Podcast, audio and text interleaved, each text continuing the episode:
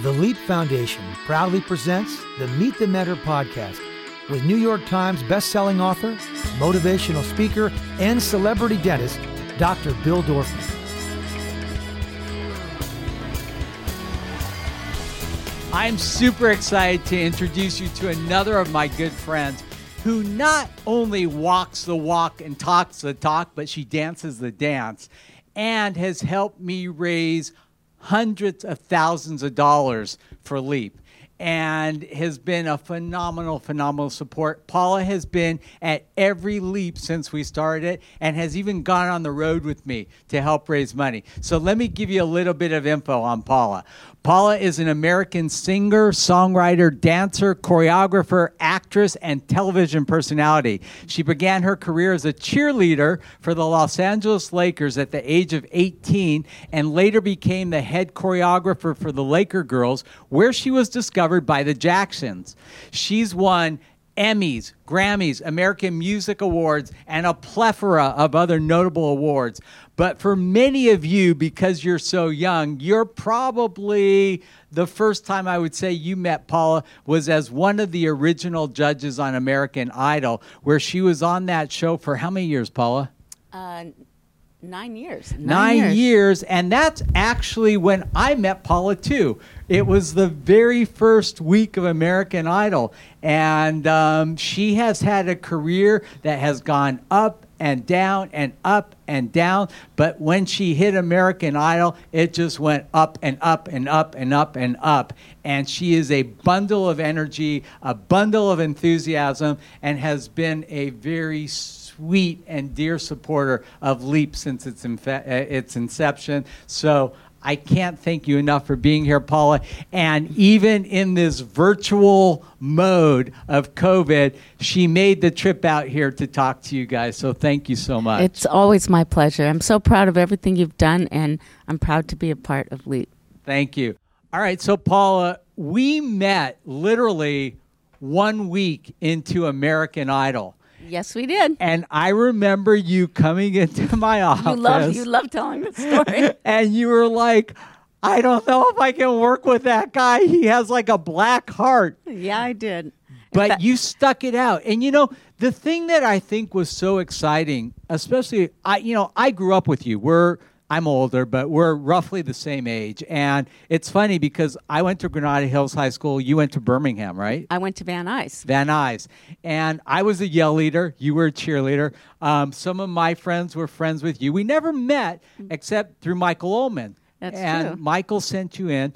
But, you know, we kind of grew up on the same path. And, you know, you just like your career exploded. I mean, the music that you did, you sold how many millions of albums? It's close to 70 million now. 70 million albums. Yeah. And you started as a Laker girl. And in a minute, we'll talk about that story because I know, by the way, Paula, we have a thousand students watching this year. Really? A thousand. I mean, I, I know that. I, I mean, I hate COVID, I, but the one good thing about it is we can do this virtually and we it's have a incredible. thousand students so they don't know your whole story but i mean basically you started off as a dancer as as a laker girl and i'm going to have you tell them the story of how you became a laker girl because that's a great one uh-huh. but from the lakers you started this enormous music career and you had some of the biggest songs of your time in music. And Yeah. it, I mean, and then on and on and on. But let's start off with the Lakers because you know uh, you guys all grew up watching basketball and seeing you know the Laker girls and all of these. You don't really know she was on the very first squad, and you know Paula was not like a shoe in for the Laker girls. You know she went in an audition. And I'll let you take it away and tell them how it went. No, I mean, I'm not the tallest person. I, I don't have legs for days. I knew that, you know, I'd probably be cut. So my whole strategy was just get in the door and, and we'll take it from there. But I remember I went, I carpooled with four other uh, friends of mine. We were all trying out to be a Laker girl. And when we got to the forum, I had number 742 to pin on to my le- leotard. And um, they lined us all up. There were close to 2,000 girls, and we were all in the arena where the Lakers played. and I got cut before I even danced. And I figured that's probably what's going to happen. I don't look like the normal type of cheerleader. Back then, it was just all about legs for days, and it'd be better if you were blonde. Let's be real, and blue eyed, and nice, you know, legs and the whole deal. Well, I got cut, um, and so did two of the other girls that I carpooled with. We got cut immediately without dancing, and I didn't think that was fair. And I was the only girl in that carpool that brought a dance bag because I figured I'd have to do one of my shenanigans, which I did immediately. Um, there were still two girls left. Three of us were already cut. I went into the bathroom and I changed my clothes. I changed out of the leotard and tights I was in. I put on a different one. I put my hair in a ponytail and I entered as my middle name, Julie, and I spelled my last name A B B A L, Apple, like no one would know. And I went back out on the floor and the two other girls that were cut with me were so pissed off that I was even attempting this. And I walked right up to the other two girls that were left and stood next to them, and they were pissed off too.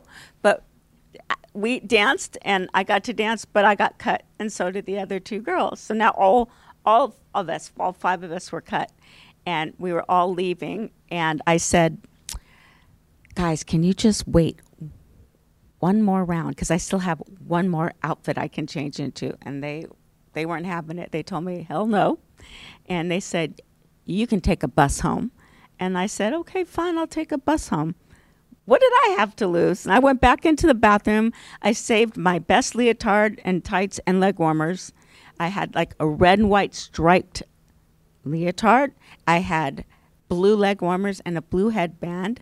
And this time I put my hair half up, half down, and I entered as my first initial P, my middle initial J, and this time I spelled my last name Apple, A P P L E. And I went out there and I decided I'm just going to be bold and daring. I don't have any girls left here who are mad at me.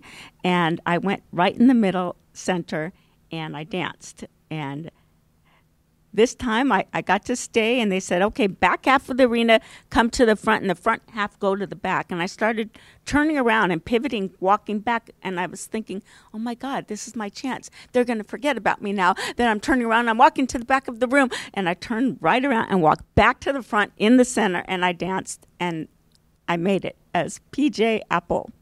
There you go. Because I've, I've always figured if it's not written in the rules, there are no rules what's the last thing they're going to say is no. I've heard no a lot. So this was my first yes by me being bold and daring. And I love where Paula always says that for her, no was the beginning of the conversation. What my dad taught me since I was a little girl, honey, you're an Abdul. No is the beginning of a negotiation. That's what my dad used to teach me all the time. So it kind of wore off on me. But so then you start off as a Laker girl, and, I was the you choreographer. were a trained dancer. You were dancing since the time you were like three or four, right? No, that's that's the newer generation. as a matter of fact, when I was judging on "So You Think You Can Dance," there would be some kids that just come come on stage and they're like two or three, and I go, "How old are you?" Three, and I go, "How long have you been dancing?" My whole life all of three years. all of yeah, years. no, I, I started at, on a whim. Um, I was turning eight years old, so I was a late bloomer. Okay, so you you started as a Laker girl. How did you transition from Laker girl to pop star? Well, in between being a Laker girl, like right after that, I became the choreographer of the Laker girls, and that's how I was discovered by the Jacksons because they were season ticket holders at the Forum. A lot of very famous people were season ticket holders, and um, I got hired as the head Laker girl to choreograph the Jacksons' huge world tour, the Victory Tour, where they were going to tour, tour with Michael. And so here I was. I I was literally I lied about my age. I was 17 when I became a Laker girl. By the time I was turning 18, I already had choreographed um, the Jacksons tour, and then I was just venturing into starting to work with Janet Jackson. So I started becoming a very famous choreographer all around the world. I worked with everyone from Prince to George Michael, gone too soon, um, uh, Janet, ZZ Top, Duran Duran. Um, uh, I choreographed the Academy Awards and the movie Coming to America and lots of other things. And that's where I had my big career for quite some time. And then it was on, I, I decided I was going to start saving my money to make demos, recording demos. And it was really cool because I was at the right place at the right time, being in an arena where the Lakers played. There were music executives and presidents of labels that sat on the floor, and I would just keep making demos and one thing led to another, and I got to have my demos played for two different labels, and one of them that I decided to go with was Virgin Records. And then I tried to stay a Laker girl and choreographer as long as I could. I stayed there all the way up until um, Straight Up became number one. And yeah. Straight Up was huge, and literally your career shot up. And all of a sudden, though, you disappeared. And nobody really knew what happened. I mean, you had this amazing career and they didn't know about the plane crash and it really wasn't public and I don't think you wanted it to be public I, well, because yeah, you know yeah, you worked hard to get where you were and you know your fear was you know I'll let you tell about the plane crash but you know in, in, in a career where people are so judgmental if they think that you're and you you've used the term damaged goods they're not going to hire you. So you publicly kept a lot of that you know hidden and people didn't really know what happened. And maybe you can share that with our students. And in hindsight I, I did that for that reason alone is i didn't want people to feel sorry for me or to think that i wouldn't be able to work which is ridiculous because i was so injured. I, I was uh, on tour and leaving one city going to another one. Um, I was 30 minutes in the air with s- seven other people on the plane, a private plane, and one of the um, engines blew up and the right wing caught on fire. And I we we had plummeted, and I didn't have my seatbelt on, and so I hit my head on the top of on the ceiling of the plane, and I was knocked out. And um, when I came to, all of the, everyone, the plane was in flames, and the co pilot was going to do an emergency crash landing in a cornfield. I was knocked out again and I woke up in the hospital. Um, I ended up uh, rupturing my entire C spine and I started going paralyzed, my whole right side. Um, and I went through 15 uh, cervical spinal surgeries and went through tremendous amount of pain, doubt, fear, depression. Um, not being able to do what I love to do. And I didn't want people to know. Uh, the people on the plane, we all signed a, an NDA, you know, confidentiality. And I embarked upon a long journey of surgeries and not getting better and wanting to call it quits, quite honestly. The pain was, was so surreal and so bad and unfathomable. It was very hard at times. But I'm the type of girl who has a very tenacious spirit and I don't give up. I just don't. I know that that my life was meant to get through this and and endure and um, I hung in there when many other my contemporaries didn't and and had a tougher time than I did, but I hung in there and I can honestly say it's last surgery, cervical spinal surgery I had was during American Idol. I had three more surgeries during American Idol, but that was the last surgery I had was 2008. And knock on wood, well, I'm I'm I'm singing and dancing again. So it, it was it was a tough tough tough time. And it was, and you really are tenacious. And you know, I think that American Idol was the opportunity that we all had to get to know Paula Abdul and fall in love with her you know? And i think the thing that really gave us the ability to to fall in love with you was how you embraced these young people you know where simon was always being harsh and mean and making them cry. You were the one you know putting your arm around them and hugging them and you know giving them the you know you can do it kind of thing. And and, and that really resonated. Well i think that you can't have you can't have a disapproving father without without a nurturing mother. And then you have Randy Jackson, who's just the cool brother that, you know, would sometimes side with me, oftentimes side with Simon. Um, it was a formula that just completely worked. And also, I was the only one who is an artist who knows what it's like to put yourself out there and to, to be ridiculed. You know, it's like I knew what it felt like for, for these kids, where Randy and Simon didn't. So it was a natural um, place for me to be nurturing. Uh, you know, I always felt like the spirit and psyche of, of any performer is that of it, you have to first start your criticism with something that is warm. Because if you start it out right away, you suck. You can't come back and around and say, "Well, it, it was okay. It was all right." But you you have to be able to say something that is slightly redeeming to soften the blow. But the truth is is that I I would deliver something kind, but I followed it up right away with what my true feelings were and where they could improve. And and I think that that was such an effective way for you to help these kids kind of get to the next level.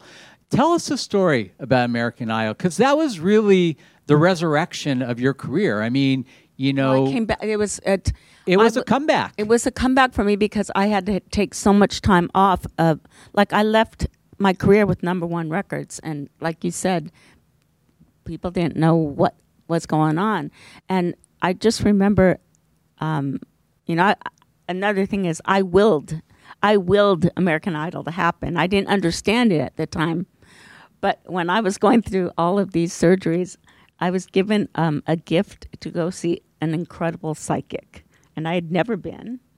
And this woman, this Italian woman, beautiful soul, she had me in her home, and I, I was in between all my surgeries.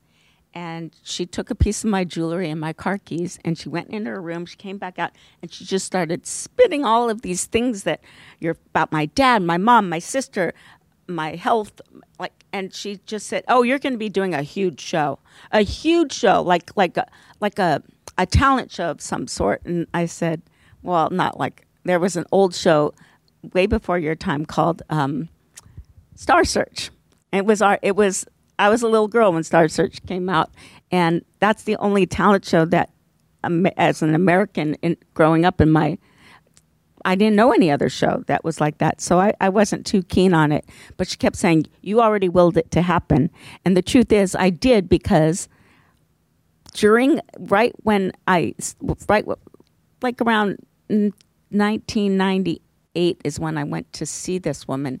But she said that I willed it to happen because what happened is I wrote co-wrote a song with this girl, Kara DioGuardi, and it was called "Spinning Around." And I couldn't use it for my album because I was going through surgeries and I wasn't able to even barely talk, let alone sing. But it was a song that we co-wrote and submitted it to an artist named Kylie Minogue, and Kylie Minogue hadn't been signed to a label in many years, so this was like her wanting to make her comeback, and we gave it to her, and it, for her it entered every chart number one. So it was a huge success. It was called Spinning Around, and um, it ended up being a song on a show in England called Pop Idol, where kids would come in and sing a cappella. And so many of them were singing Spinning Around. So all of a sudden, my attorney and my business manager are calling me while I'm in the hospital recovering from surgery, saying that there's this show they want they want release of licensing and mechanical fees, and I wanted to know what the show was about.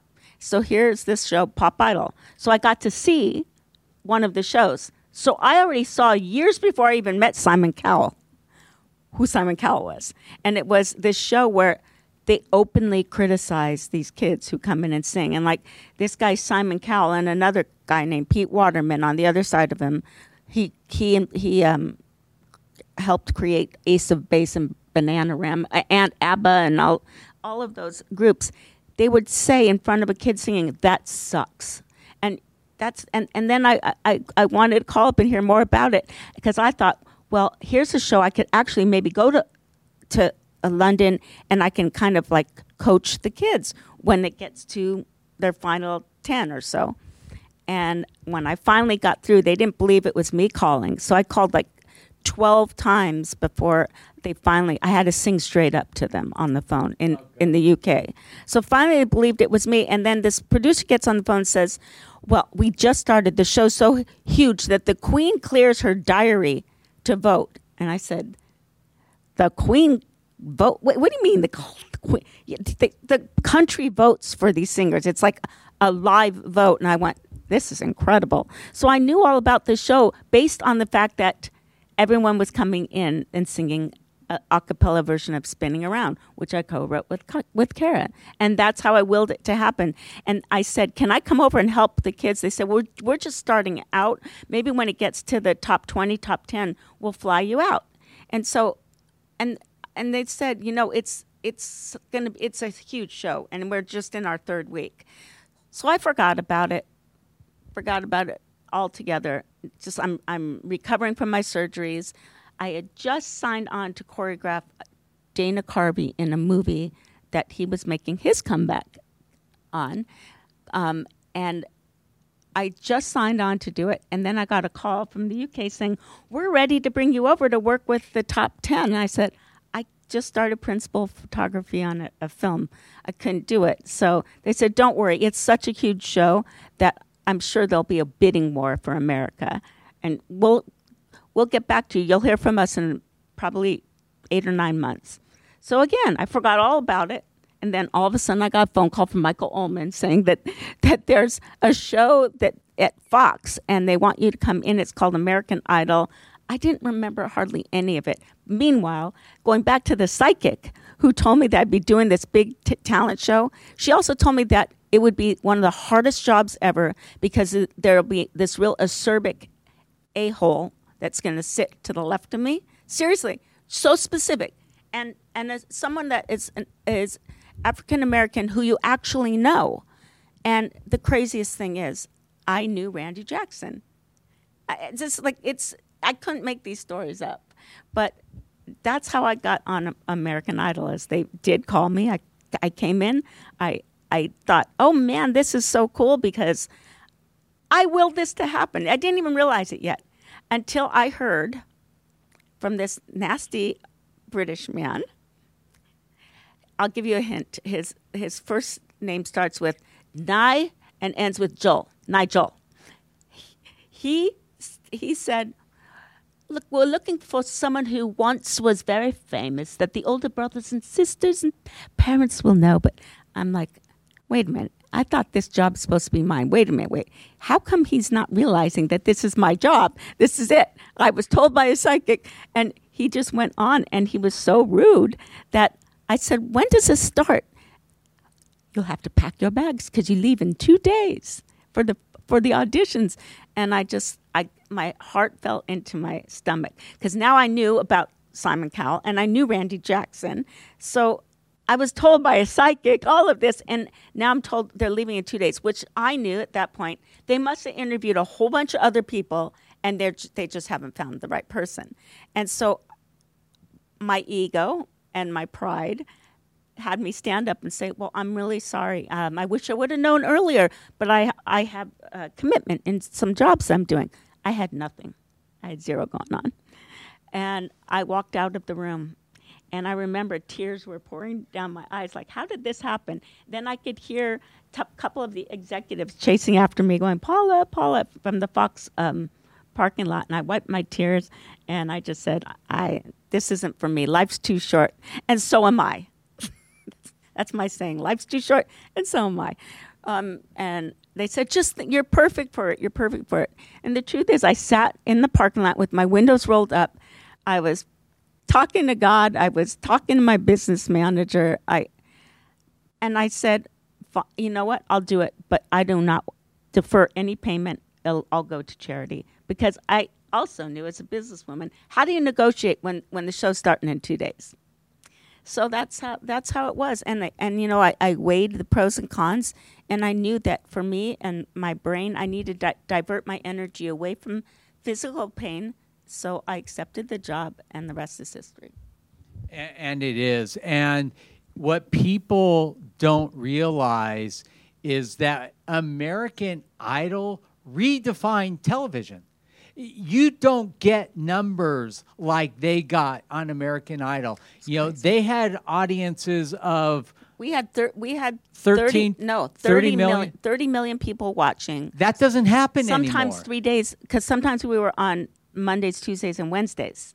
So there would be it, it broke every record, and the, and every other network called our show the Death Star because even if you were up fifty percent in ratings, we were still hundred percent above everybody else. It was crazy. It was crazy. And, you know, because of the diversity in entertainment today, this will probably never, Never happen, happen again. again. If a TV show today gets two to three million viewers, they're happy. That's like a really great show today. And these guys were hitting records of 30 million plus, and it and it went for years and years and years. And look at the stars that have come out of this. You know, from Kelly Clarkson Well, you can't not not anymore. But it was from the years I was on. Yeah, we had Kelly Clarkson, Justin. You know, we had we had Tamyra Gray. We had um, Fantasia. We had Carrie Underwood, Oh, she won an Academy Award. Jennifer Je- Hudson. yeah. I mean, the pe- the people that we we turned and churned out super duper stars, which no other show has been able to do. Yeah. Paula, you've had a long and and, and, and really rough road and you have continued to to win. You've continued to succeed. What would you give my students as Paula Abdul's word of advice for succession for, for success in, in life? the most the most important thing is um, you got to believe in yourself. You can't you can't wait and see if other people believe in you. You have to hone in on the whatever craft, whatever career choice you are about to go in that path. You have to commit hundred percent. Give it a give it a shot. Now, for people that want to be in the entertainment industry, I always say, you know, it's not for the weak. And, you know, just because I'm nice, people would mistake that as weakness. But my kindness was my biggest strength because I could choose to be otherwise. But the truth is, is that nobody was eh, would ever have said, oh, Paula Abdul's a sure shot until I started believing that I was. And I was relentless. Like, like my dad just saying no is the beginning of a negotiation really stuck with me. And i think that whatever field you're going in you have to give it your all. And if it's not happening for you you've got to give yourself a time frame because if you just keep trying to capture what you think you should be doing you're missing out on so many other avenues where you could be a super duper star. So i just say like always remain a student. Don't think you know it all. I'm still a student today um, the second I think that I know it all, it bites me in the butt, and I I learn lessons all the time from that. So believe in yourself like a child believes in Santa Claus, and stay have that stick to itness attitude that you're going to give it your all, and also give yourself a time limit. If it doesn't work within the next three to five years, I am going to uh, like abruptly stop and I'm going to move to something else because you want you want to be able to leave a legacy behind and you want to be proud of what you what you're leaving behind. So give it your all. Um, go the extra mile. I would say there's there's no uh, traffic in if you go the extra mile, and those who go the extra mile end up winning big time. That's awesome advice. I know that you're not somebody who sits and rests on their laurels. There's a lot of people that have had careers like yours that would say, you know what? I've done enough, and they stop. But you're like the ever ready bunny. Well, I come right? back. I come. I come floating in from the rafters. I come from underneath the cement. I don't give up, and like I've had a career that's lasted three decades plus. And um, so what are you doing now? well, this What's is the har- latest this and greatest? Been, this has been the hardest time because I was, you know, I have a residency in, in Las Vegas, and I was supposed to start up again. I finished in January. I was supposed to start up again next month at um, the Paris Hotel, and everything's everything's shut down now. for entertainment, it's very difficult. And every time that they, they think they can pull back the lenient, you know, the, the strictness and um, with social distancing, some people, uh, some of my friends started photography, principal photography on a film, only to be shut down the very next day. So it's just different. It's it's different. So right now, I just try to keep my spirits up and alive. I stay in contact with my friends. Um, I've been doing dance classes on on online, hooking it up to my phone on my television set. Um, I've started new hobbies. Um, I'm cooking a lot, which I never cooked, and now now I'm pretty good. Um, my dogs are bored of me. They're bored. I take them during a walk. Uh, I take them on walk in the neighborhood. They're telling me get a new neighborhood. I try to keep myself busy, but it's it's difficult. But what? Ha- okay, this isn't going to last forever. When COVID is over, you know, it's if tomorrow we got a vaccine and, and our world could be what it was. Are you going to go straight back to the residency I'm going to do Vegas? I'm going to do my residency, and I have a couple of television projects that are on hold right now. I don't know if they're going to actually happen. One of them's for Fox, my home away from home, but um, yeah, I'm I'm I'm cre- creating and developing different uh, projects for television and one for stage when we're able to resume. It's hard. I think entertainment's the hardest one to get back on its feet because there's so many provisions that have to be adhered to. Yeah, it, it is a really weird time, but I will tell you the only thing that I like about this whole thing is the ability to virtually reach students we would have never been able to reach It's true. before. And going forward, LEAP is going to be a hybrid program. We will have the live UCLA experience every year, like we have, But but, we'll have also have the virtual program. Isn't it crazy? You would, like n- none of us would have Would have- ever no. realized that how easy and how effective. and nobody would have accepted it. You know, No. I- I- if last year, if I had an opportunity to have, you know, the president of the United States, no, maybe somebody different now, but but come to the program virtually, students would like nobody. People are like, why am I paying money to see somebody on a screen? Right? But it's a whole new world. I'm so new world. grateful for FaceTime chats and, and like group ch- group chats, things that we've never done, and now we're so we're so blessed by being able to connect with friends. Still, you know. You know, I invented Zoom. Yes, you did. The wrong one. The but wrong, did no, the right one, the right one. Anyhow, Paula, from the bottom of my heart, I thank you so much. Thank um, you. We have some students that are watching right now. I'll let a few of you guys ask Paula a few questions. Uh, if you raise your hand, I'll, I'll call on you. Hi, Uh, I can't. Tara. Tara. Go, yeah, go ahead and unmute yourself. Hi, I'm Tana. I'm from Alaska.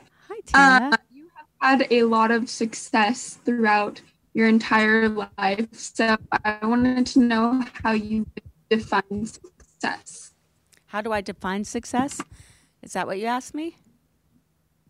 Ah, well, su- success is different for everyone. For me, it's just being able to wake up every day and take part, and and know that I am furthering creating my legacy that I will leave behind, and not giving up.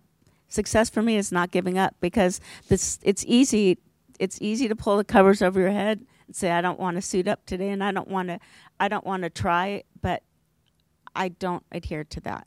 I always think that there's a missed opportunity if I take that attitude. Awesome. Um, there's another performer up there. One of my best friend's daughters, Taylor Schoenbach, is there. Um, you got to actually see her perform at Leap. Yes, I did. Yes. I and did. Um, Taylor, do you have any questions for Paula? Go ahead and unmute yourself. Oh, yeah. Hi. Um, I was wondering, besides, um, I know that you had a lot of changes in your life due to the unfortunate like plane crash and a lot of things that came from them from that and like therapy. But I was wondering if there was another moment, maybe that wasn't a physical moment that uh, served as a pivotal moment for you in your life that maybe caused you to think about something differently. I really learned the value of gratitude um, earlier in my life, like when growing up, when I was a, when I was a child at four years old, I saw my very first MGM musical called "Singing in the Rain" with Gene Kelly, and I fell in love with I fell in love with Gene Kelly at four years old, but I fell in love with musicals, and I always thought if I could ever one day meet Gene Kelly, I would let him know just how much he molded and shaped and drove my career path. And when I was fortunate enough to be able to do my first album, Forever Your Girl, there was a song called Opposites Attract on it, and I and it was a, it lent itself to a duet. So it was, it, and I the whole song all I could think about is I want an animated character. So I created an animated cat in the hopes that I would be able to dedicate it to Gene Kelly because if you go back on YouTube, Gene Kelly's movies, he he dances with a little animated mouse, and it was really groundbreaking. And I, by me creating an animated cat that I could dance with, it was it became another groundbreaking um, period for MTV. And when I was, it was the seventh. It was the seventh single. What I I had six singles out, and I was overplayed at radio. It was a real risk to even put a seventh single out. Most debut artists have two or three singles max, and here I was I was selling millions and millions of albums. And so when we released Opposites Attract, the first thing I did is I created the video so I could give it as a gift to Gene Kelly. And that's how I learned about the gift of gratitude. Because by me just doing that, he invited me over to his home in Beverly Hills for tea. And this is like my idol. And I got a chance to become friends with him during the last two and a half years of his life. And he helped me do a commercial where I actually danced with him for Diet Coke. And it, it won all sorts of awards. And it just, that was such a strong lesson of when you walk in gratitude, miracles happen. To learn more about the Leap Foundation, go to leapfoundation.com or find us on Facebook at facebook.com slash the Leap Foundation, on Instagram at Leap Foundation, and on Twitter at Leap Los Angeles. Listen to the Meet the Mentor podcast with Dr. Bill Dorfman on Apple Podcasts, Google Podcasts, Spotify, Stitcher, or wherever you listen to your favorite podcasts.